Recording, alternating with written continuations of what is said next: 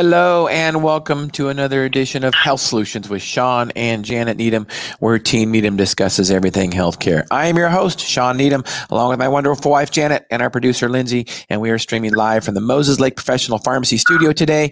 And today we have Ron Barshop on the line with us. We had some technical difficulties getting him streamed in video, so we have him on the phone line, and you do not want to miss this episode. If you or anybody you know is on Medicare or Medicaid, i.e., government programs for healthcare, there is data out there that suspects that they are going to go broke within four years. Think about that. If you're relying on Medicare and Medicaid to pay your healthcare bills, they might be broke in four years. So, Ron is an expert on this subject and many subjects when it comes to financing and pricing in healthcare. And I'm super excited to have him on. You do not want to miss out. Stay till the end of the show so you can find out um, about the solvency of Medicare and Medicaid. Ron, welcome to our show.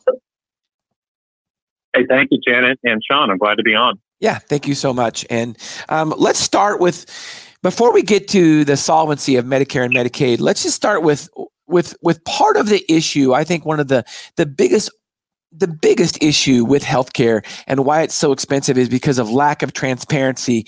And because you're an expert on that subject, I don't need to go anymore. I'm just going to let you go and just talk about about the transparency problem with pricing in healthcare. Well, you can buy a jar of mayonnaise and you know what it's going to cost you. But imagine if you bought that jar and while you're driving home, somebody says, Oh, by the way, that's a $122 jar of mayonnaise. And then all of your groceries got marked up like that. That's what's going on in healthcare. And it's a little bit of a cabal between the insurance companies who have no incentive to pay the fair price and the hospitals and the other rest of the system that's not interested in either. And they have a great big lobby, one out of four lobbyists that are walking the halls of your state capital and our nation's capital are ensuring that the game will continue to be played the way it is being played because it's way too profitable. But there is a new movement out there that's changing everything, you guys, and it's amazing because it's called direct contracting.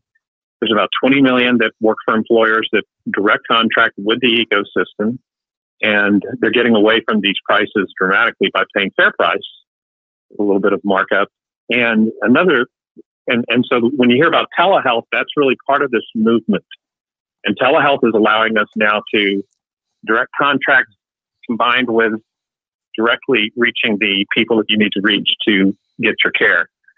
So it's a beautiful thing, and um, it's, it's, being accentuated by a transparency um, executive order, a series of them by Donald Trump, uh, our outgoing president. So um, transparency means that you can actually see what you're paying, what they're paying, um, what insurance companies are reimbursing them at, and that is all about to get. You know, we're about to blow the lid off and see what's underneath the uh, the black sheet. So uh, no more Wizard of Oz dictating how we're going to live our lives in healthcare, and it's going to make really a big difference. And it's going to start in uh, 2021 and 2022. So tell us a little bit about that um, executive order from from Donald Trump, the the transparency and pricing from hospitals. Yeah, it, it needed some comments by the Internal Revenue Service and other um, regulators, and they've issued their final orders now, and so it looks like it's definitely going to happen. Um, we're talking about no more games, and that's going to start in, as I said, 2021, and the rest of it will start in 2022. So it's it's big news for consumers who are also voters, who are also patients, and um, everybody on this listening to this call is going to be affected by having the ability to see what's going on in in uh, behind the Wizard of Oz's curtain. So, what's the? I heard that hospitals and their lobbying groups are having pushback about this. They're trying to make it so they don't have to be transparent transparent in pricing. Does that? Can you elaborate on that? Well, if you can charge $120 for a jar of mayonnaise, you want to get away with it. Yeah, you don't you don't want the consumer to see what's going on. And and who is the consumer? It's the employer that's paying, and it's the federal government that's paying Medicare, Medicaid. So best not to see what's going on, so they can charge whatever they want. And it's um, it's patently ridiculous. There's no other vertical in America that has that kind of game, gamesmanship, but there's also no other vertical that has that kind of lobby. So the tech lobby has about, well, if you put the tech lobby, big defense, you put big oil and Wall Street all combined, they still don't have the buying power of big healthcare, what I call the bigs.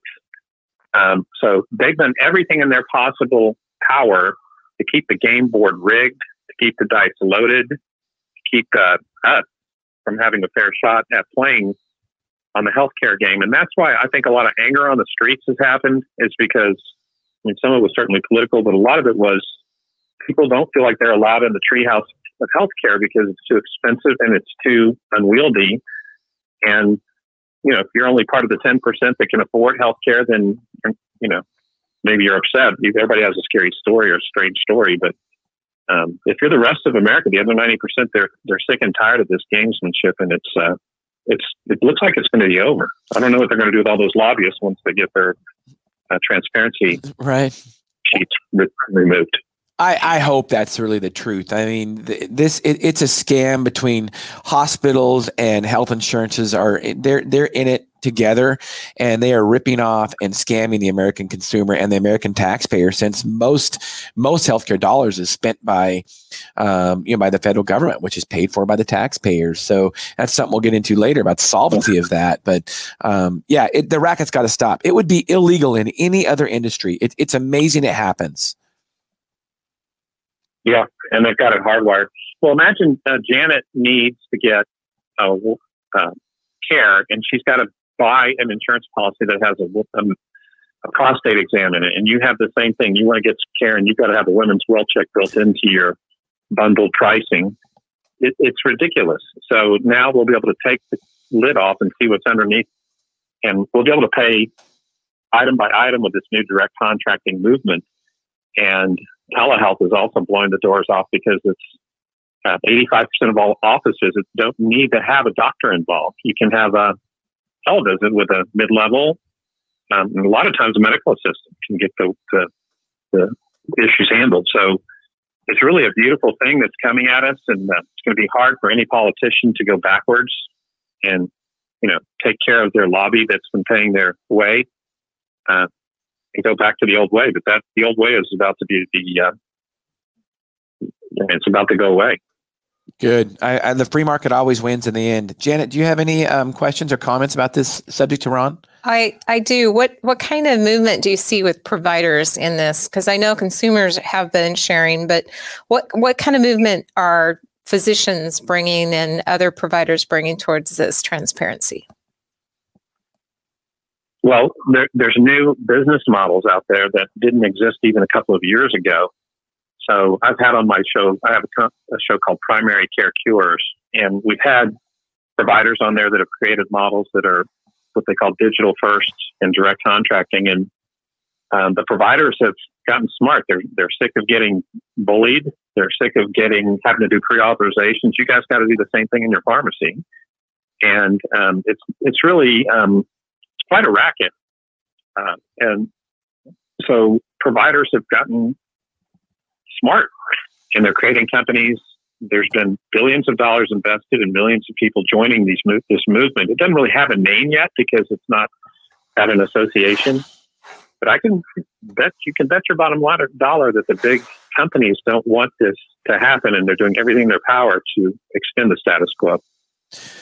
So speaking of those big companies, I think, you know, in the past, one of the things that has happened is that, you know, independent physicians, they sell out to big hospitals. Um, in, you know, so tell us why that is probably not necessarily a good thing. That's a terrible thing. Um, they've had to, they don't even sell is a generous word because they're, it's like a shotgun wedding. They have to sell. Every pressure that can be made to bear and particularly primary care providers, is to join a private equity group or um, the insurance companies. But actually, the biggest employer of primary care today is, is United Health, which has Optum Care. Is that uh, right? Uh, Kaiser Permanente is another that is acquiring doctors, but only in a few states that they're successful in. They haven't been successful nationwide.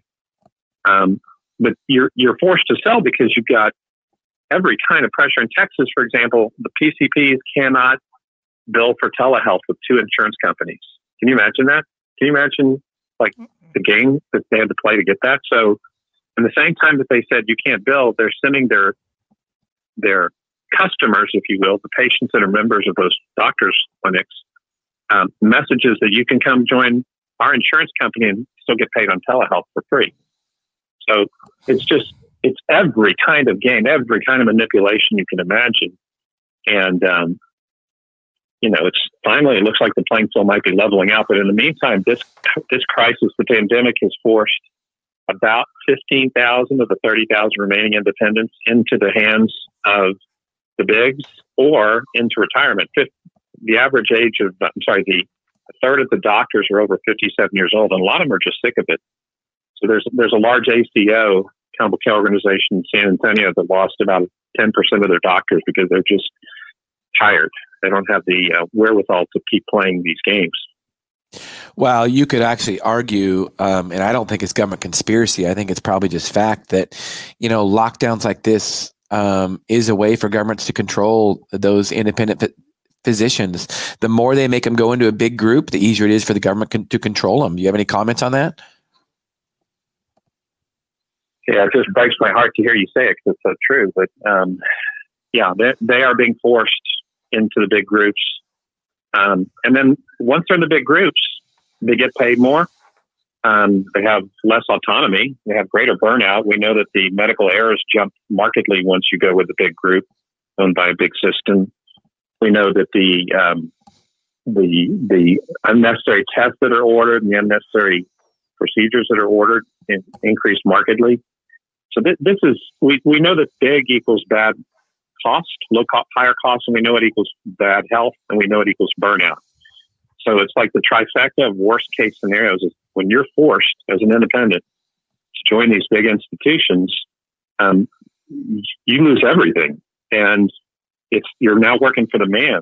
And they went into medicine, took on three hundred fifty thousand in debt, took janitors' wages for three to six years, for the privilege of helping us in the direst time of need. And now they're being forced to direct care into the bigs. I mean, did you know that urgent care, 70% of all urgent cares are owned by big institutions, hmm. and they're just basically feeder organizations for the hospitals so that they can uh, have high insurance paid customers. So it's it's just a you don't have to be a conspiracy theorist to say nothing about this is a good scenario for the doctors, for the patients. Great for the hospitals. They, they by the way, they've had record profits the last three quarters because they're reporting their quarterly. We know what the for profits are doing, and the nonprofits have to report too. They're doing great. This pandemic has been a golden era if you're a big institution. Yeah, they're definitely loving it. And I was listening to a podcast from the great Dr. Keith Smith from the Surgery Center of Oklahoma the other day. And, you know, he talked about urgent cares and ERs um, for hospitals. You know, hospitals complain all the time about how much money their, their emergency rooms lose. Um, but he also finds it interesting that you know they'll spend millions and millions of dollars renewing re, remodeling those urgent those emergency rooms that they lose so much money on. So, um, you know, it must be a way for them to generate lots of money for sure. Yeah, there's there's the, there's two two revenue sources. One is the the the ER itself, the urgent care itself. Then there's the referrals that they're naturally going to get by high insurance paid customers. So it's it's just um, it's it, let's just call evil evil when it is that you know, it's, we can't mince around with words. It's a it's a dark thing, and um, they're they're just really ravaging America. So I, I think you might want to talk about the John Hopkins study there. Marty Mac- Makary, who was on your show, I believe, or should be, um, he did a study with John Hopkins, and it turns out 48 cents of every federal dollar, either directly or indirectly, goes to healthcare, which is clearly unsustainable. So if you're if you're a Social Security recipient, certain part of your income comes or of your income that comes from the government is going towards health care. If, if you're looking at the interest on the debt to satisfy this giant deficit that the this system's creating, a portion of that's paying the interest, and on and on. Veterans health, um, you know, military health, defense health. It's all going towards an unsustainable model that this administration is going to have to deal with, or you know, it's going to crash. I mean, there's literally no way around Well, so so let, let's let's um we'll get into that in a minute about so you talked about 48% of our GDP is spent on healthcare. And yes, that does sound unsustainable. I mean, 50% of our GDP spent on healthcare alone. So you also mentioned in in some of your social media that um, half of Social Security recipients do not have money to pay deductibles or premiums.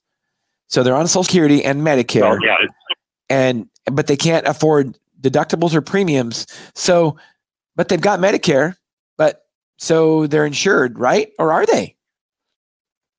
Well, it, it's it's you're, you're mixing up a couple of different posts. One of them is about 180 million Americans are with self-insured employers, and half of them, according to the Social Security Administration, don't have. They make 13.80 an hour. They don't have the scratch put together a $500 deductible, and the average deductible is much higher than that. So they can't make their copays. They can't make their premium. They can't make their deductible. They can't afford the co-insurance if they had all that. So independent. Well, so so the the self going to the uh, pig with lipstick. So what do you do if you're an employee working for that? Well, you can go to this direct contracting model and skip the insurance company and skip the employer. You can go with telehealth. You don't have to opt into healthcare for the employer. So I believe what we're going to see is a death spiral of the insurance companies like we've seen in Australia. And I believe in a couple of states we already have a death spiral, but it's being um, quietly handled by fixers in these insurance companies. But a death spiral is when all the young and healthy leave because they can't afford the any of these uh, payments anymore, leaving behind sicker, older patients. And it's like onion peel. You peel off the younger and healthier, and eventually all you have left is expensive, sick, older patients. So it's a, it's a pernicious circle. It's uh, the, the insurers in Australia are begging for a bailout that they for a problem they created themselves, and it's going to happen here. I, I Now the insurance companies here are much better diversified, so maybe it may not happen as quickly, but they're they're definitely going to see it. I agree with you. And, you know, I wrote a book on it um, called Sickened How the Government Ruined Healthcare and How to Fix It. And, and really, the government caused the whole problem. And that's why the insurance company keeps lobbying the government because they want to keep their monopoly, they want to keep their cartel in place. And one of the fixes, I think, and this is I, I in my book, I talk about a six-step solution. And one of the fixes is is that consumers completely get out of the insurance market, um, and they Yeah. and they shop for cash prices for their health care. And you you know, there's health sharing um, programs out there now. They used to uh, most of them used to be faith based, but there's non faith based ones now. Um, I think the health insurance thing is such a racket. I don't believe in it at all. It's a ripoff. It's a scam. I never want to go back. Um, Janet and I, we have a health sharing ministry and we love it. It allows us to go to the doctor we want to go to, to seek the services we want to seek, and to pay for the services we want to pay for. Um, like you were mentioning with um, healthcare, um, you know, Janet doesn't need prostate stuff covered. I don't need um, you know, OB stuff covered. And that's one of the reasons we got out of it, typical insurance because in Washington state, we had to pay for a program that included maternity coverage. We're done having kids. Why should we pay for maternity coverage? I mean, you know, so Yeah. I do think that the future is going to change a lot and consumers the free market is going to win. Um, there will always be some of those outliers and there will always be the hospitals in bed with the insurance companies and some people will be drinking the kool-aid about them and still going to those places. But i think consumers are waking up and realizing most of the time insurance is a ripoff and and you're better off paying cash for most services. Janet you have any comments on that? Well, I think one of the things that is really um, changed in last year with um, what's gone on with the pandemic, even, is that people are asking questions. And I think that that's um, a good thing about what we're experiencing because um, when we're in healthcare, I think when you put somebody in a financial situation with, you know, they can be financially broke or devastated. I think that's against our you know the whole purpose of giving service to people and helping them so you know if we are in a system that's breaking the, the patients and the consumers we need to start fixing that from the inside out. And that comes from providers themselves. Um, I know consumers are going to drive that, but I feel like there's a moral responsibility to some of the things that we have put people in. You know, if you broke your leg, it shouldn't it shouldn't bankrupt you. Let me ask y'all a question. Go Do you have your employees on an, a, a, a plan separate from the insurance companies? So we have a very unique situation in our pharmacy, Ron. In 2002, we decided that health insurance was a scam and a ripoff. So we stopped billing insurance through our pharmacy.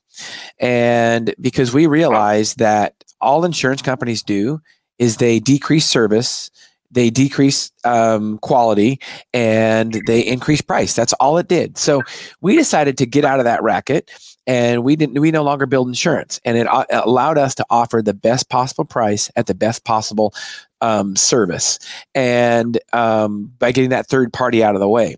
So i'm not a big believer in in employer sponsored insurance period. Even the tpas that do it kind of directly i don't like that at all. I think when somebody receives something for free i think then they overutilize. They need to see value in what they what they um, and, and, and pay for it themselves. That way they will shop around on price and that way they don't have to listen to me. They get to go to where they want to go to. Why would any employee want to let their employer tell them where to get health care? They, they, does their employer tell them where to get food? Does their employer tell them where to where to buy a car? I think it's ridiculous, and that's why I would never do it directly because it goes against our model that we pay for. That we tell patients that we don't bill insurance because um, it uh, it makes things more expensive. I believe we would be being hypocrites if we paid for health care for our employees. And I think that's one of the fixes in my book is that um, employees go to their go to their insurance go to their employer and say, "Look, I don't want this fifteen hundred dollar a month healthcare you're giving me. It's a ripoff. So I want to I want you to give me money in an HSA. I want you to I want you to do something or just pay me more money, and I can do whatever I want with the money. Um, and I think people are going to catch on to that. And if enough people, like you were just saying, enough healthy people do that, and and and it's only you know sick people getting getting insurance through the employer the employer just can't pay for it anymore. And i think that's a good thing. If you look back at the history of employer sponsored insurance it was caused by the government. In the 1940s our wonderful president um, roosevelt had an executive order that made it ill he put a price a price freeze on wages. And when he did that the only way that employers could offer to could get new employees was they couldn't pay them more, so they offered benefits, and one of them was a hospital benefit. And now look at what it's came to. Now employees, because of their employer-sponsored insurance, they expect their tubs, their their stub toenail to get paid for, their diaper rash to pay for. They don't want to pay for anything, but in reality, they're paying a ton of money for everything. Well, and and to say what we do for our client or for our staff is that we work with direct primary care providers. Um, so we encourage the the wellness model versus the sick model, and some of our employees um, have chosen to go that route. Um, and then we also give them information on the the health sharing programs that are available, and um, so I know a couple, at least one um, or two. Uh, um, in the top of my mind, I think of um, recently that's what they've d- done and i think when you um, give them a good path i think like shawn is saying that you know better decisions are made because um, primary care doctors that are in a direct care model usually do have a affordable route for them to take uh, for better health choices and not being in the sick model Mm-hmm. Can I ask y'all a couple of questions? Please, please do. It's a little bit subject change, but you guys are independent pharmacy. It seems to me that all the forces of the bigs are put to bear on you to sell your pharmacy for a song and a dance by restricting the type of drugs you can carry and cover, by um, not allowing you into these various market exchanges that allow you to buy the drugs so you can offer them to your patients at a fair price. How are you guys surviving I, I, mean, I appreciate your strategy since 2002, but how are you surviving with all of this pressure brought to bear on your pharmacy? Well, I mean, for one thing, I think in order to survive, you have to do something unique. And we've done that through compounding. We're pretty much a compounding only pharmacy. And that means we mix up most of our medications and we focus a lot on hormone replacement. 85% of our, of our, um, compounds are hormone replacement. We focus on a health and wellness model. Um, so we do a lot of things to keep people healthy, including hormone replacement. And, um, if you want to be controlled as a pharmacy, that's when you start billing insurance. Because if you are controlled as a farm, if you start billing insurance, you will be controlled as a pharmacy. You can still have, in my opinion, you can still have a very successful pharmacy. And if we didn't have a niche that we did in compounding, um, one of the things that we could do is I think we could. There's a there's a niche for a pharmacy to sell um, generic drugs very inexpensively. Um, you know, when you look at a lot of the prices in in a in a Rite Aid or something like that, uh, we'll get calls and patients will tell us that you know they're being charged seventy dollars for a medication that we would charge fifteen dollars for. Why? Usually because those companies, kind of like we've been talking about, they're not transparent in pricing. All they know about is billing an insurance company. So then they rip off the consumer that doesn't have insurance. And so there's still a model for that. I think that the more you can be independent and away from the insurance companies, that's how you don't be that's how you don't be controlled. And I think the biggest thing is, and this is what we promote at our pharmacy, and it's the number one solution in my book. The first solution is patients have to be proactive in, in their own health period. That's one of the reasons we have this podcast to educate and empower consumers that they're in charge of their own health. And that includes their own healthcare finances. So, first of all, the best health insurance we have, chapter six in my book, quoted the best health insurance we have is not some kind of policy that we can buy. It is how we take care of ourselves. So first and foremost you have to take care of yourself. That's the best health insurance you have. And we promote that with our staff and we promote that with our patients. Um, and i think we live it ourselves. So great questions ron. Thank you. How are you surviving the pbms that are trying to get in the middle and dictate how people should buy their product I guess you've done it by opting out by stepping away from them. Right. We're just not involved with them. We, we, we, we are totally, PBMs have nothing to do with us. And I hear about some of the pharmacies, the stuff they deal with with PBMs. And I follow one of uh, a friend of mine on Facebook. He's in, he owns a Florida a pharmacy in Florida. And I mean, they are ridiculous. I mean, they, they pay him nothing, like a dollar over his drug cost. Um, so obviously he's losing money. And, um, you know, the only way, and, and, and Jen and I have been there. We were there for many years in our pharmacy that, you know, we had these trade groups that would try to lobby, you know, lobby Congress and lobby the states and all this for better reimbursement. It ain't going to happen. The only way to change the yep. system is to get out of the system. Period.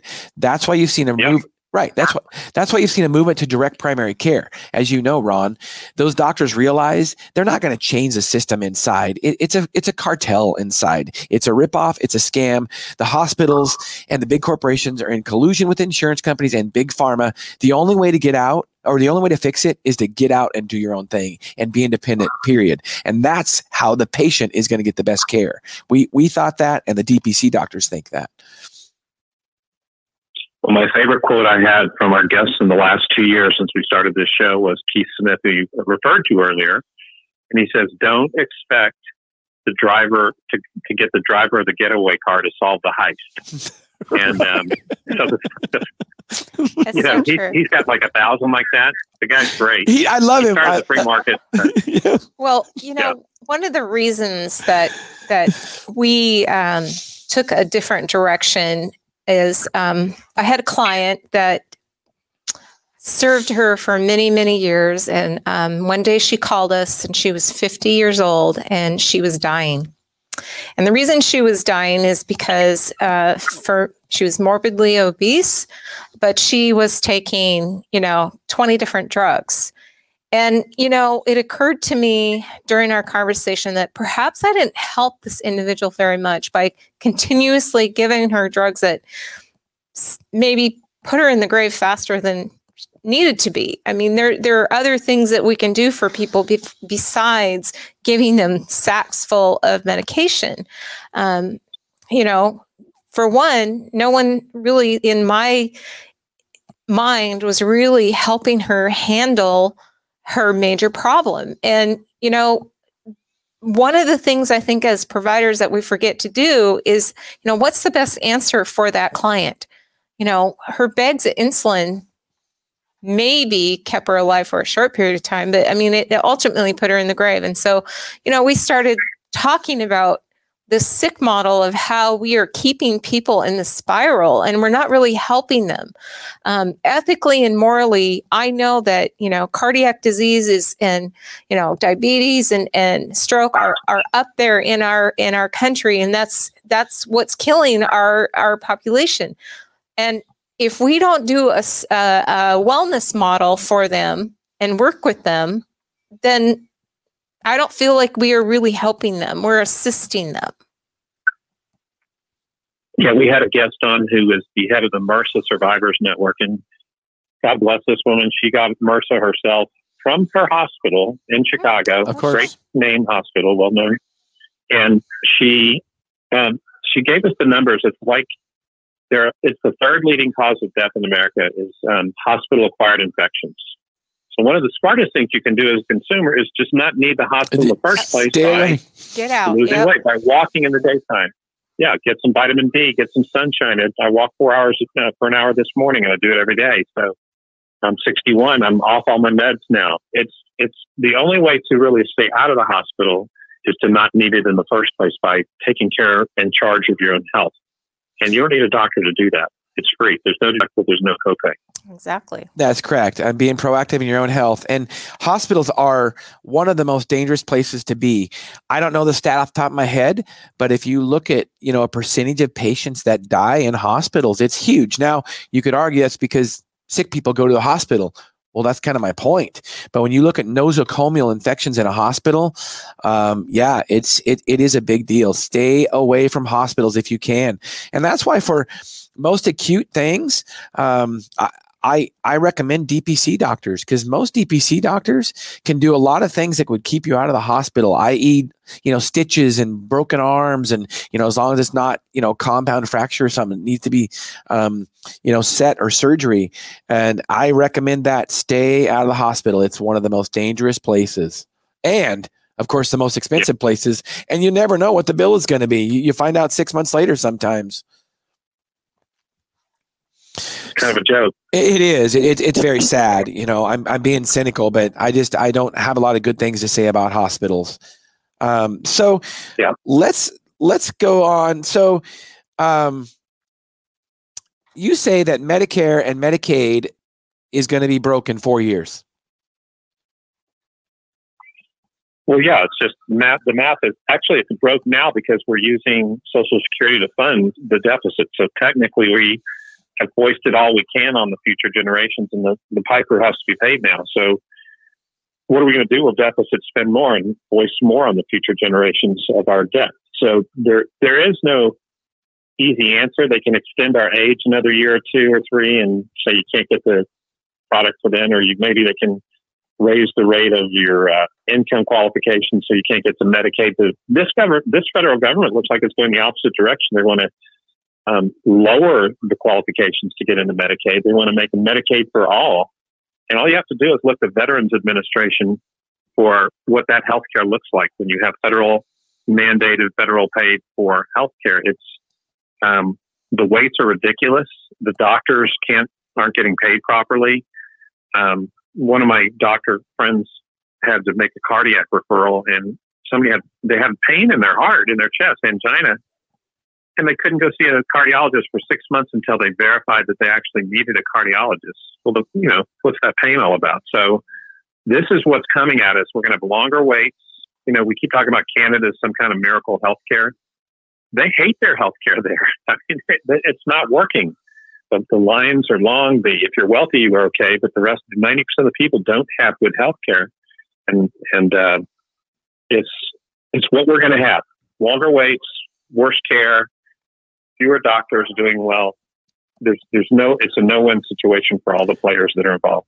Well, again, referencing Dr. Keith Smith, he has talked to that. He has many patients that come down from Canada and pay cash for surgeries at his surgery center because they've got to wait years for certain surgeries. So they come down to America and yeah, you want to see what his prices are? Go to his website. He'll he'll show you the transparent pricing. it's every possible surgery you could imagine except for birth.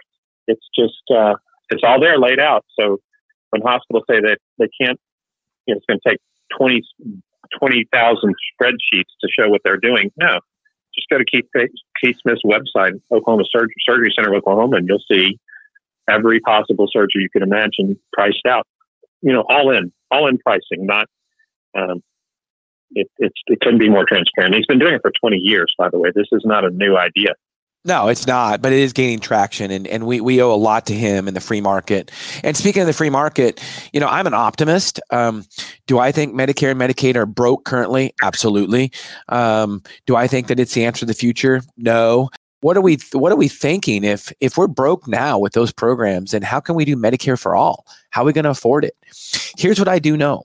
I'm I'm a big believer in free market solutions, and I do know that the free market will work, and people will find out how to get health care, better quality, better service at a cheaper price, and it won't be through the government because the government caused all this problem. So, Janet, you want to comment on that? Well, I I think one of the, the things that when I talk to people about insurance and healthcare is that, you know, this phenomenon about healthcare is has been very short lived throughout time. Um, prior to health insurances, doctors, physicians, care, you know, midwives, um, they dealt and hospitals for that matter dealt with the consumer or the patient. And so you know it's it's not like it's been happening for centuries this way. In fact it's only been decades. So i i do think that that we need to to balance with time. And and i feel that um, if we can get more providers out of that system and actually taking care of their patients, I think the solutions for cheaper healthcare and quality healthcare is there because, you know, um, what's accepted or or what the standard of care is is not always quality in my mind. Quality is is totally different than what what we may be seeing and what's useful. And some of the clients that have came in and talked to me say, well, you know, you feel you feel more comfortable when you have a, an organization like a big clinic or a big hospital that, you know, they're going to be the experts. And and I I unfortunately think of the person with that angina and say, you know, that's probably a story I could say, and probably 10 stories that with my mother, who is on Medicare, that, you know, all these things that her doctor wanted to have taken care of immediately, they knew, but they had to jump through all the different well, you have to have this test and then you have to have this done and then you can have then maybe we can give you this and then maybe we can go there. Well, it would have been less expensive if we would have treated the client and the patient upfront for what we thought they needed to be treated for instead of all these other procedures that led down the same road. And, you know, is it that we're trying to get rid of grandmother? I, I don't necessarily believe that, but all these restrictions and all these little, well, this, then this, or maybe that, then this has taken the doctor out of the picture. And I think that's just wrong. Well, go ahead. Are there any are there any employers left even in in um, Washington to talk to anymore because of this nanny state uh, pandemic reaction? This giant knee jerk of using a blunt instrument to close businesses and shut select industries down. Um, are there anybody left to even buy your product anymore? Because it seems that there's these nanny state philosophies are uh, dominating right now. Yeah, that is true. But also, when you look at those nanny states, they're going broke. So, and a lot of people, you know, that are productive citizens are leaving those states. So, there again, I believe in free market solutions. Um, Ron, you said upping the Medicare age is not the answer to fixing the Medicare um, solvency problem. So, what is the answer? Um, well, it, it's it's complicated because, like, for the veterans, we don't want more veteran administration. The ideal solution would be to give everybody a debit card with the amount they're spending in the VA per patient and let them make a choice. As you said, free market's going to decide. It would work just as well for Medicare, too. Let the Medicare patients have funds to make their own decisions, but that's not going to happen again because of these entrenched interests. So um, the game is rigged. There really is no way to fix this thing with solutions. If I were a Medicare recipient, and I will be in a few years, um, I would just have a direct primary care relationship, and I would have a sharing ministry, and I would use that as my go-to to get what I need to get done because it's it's really the only option right now. There's not um, a lot of people that are on Medicare that don't have a lot of medications are very happy with it because it's free, and um, but that's a tiny portion of the Medicare population. Most folks have multiple chronic conditions. It's, um, they, they, they rely on their uh, Medicare plan to get them through the day. So um, yeah, there is no there is no solution if it's not a market based solution. Yeah, I agree, and I think one way to to let the market work is to actually repeal Medicare, honestly. And I know that's a powerful, powerful statement, but I talk about that in my book. Um, the only way we're going to fix it is to repeal Medicare. And honestly, Medicare piggybacked on Social Security, and Social Security is part of it. I mean, Social Security is bankrupting us also. And we just cannot continue to have these programs where the federal government steals from the taxpayers to give to who they see as fit. That is what is bankrupting our country. And I'll get a lot of pushback with that. It's like, oh, I talked to one of my um, congressmen one time. He goes, oh, you can't repeal Medicare. And I'm like, well, we repealed um, prohibition. Why can't we repeal Medicare? So consumers can speak. It could happen. Um, you know, who would have thought that 20 years ago, if you would have asked me that marijuana is going to probably be legal federally, I would have said, You are crazy. Look, it's going to be legal here pretty soon, or at least decriminalized federally. Even lots of states already see it uh, legal, but federally it's still illegal. So I'm still optimistic that we can repeal Medicare. We need to get the government out of healthcare. Period. That is one of the ways that we that we have to fix it. Yes, that's a that's a strong that's a very strong statement. Um, but another way is too is get the states out of Obamacare. If the states just stop letting taking federal dollars to let them uh, and let them decide where they're going how they're going to take care of the constituents, then that would even be um, a first step. But long term step, get rid of Medicare totally. So, do you enjoy your job? Do you enjoy what you're doing for a living, or would you? Let me ask you another question another way. Would you advise your children? I'm assuming you'll have children to go into the pharmacy business. Um, this is what I would tell them. Jan and I love what we, we do. We have a passion for what we do. We we, we often say we're never going to retire because we feel like we're retired now. We love what we're doing. We're making a good living.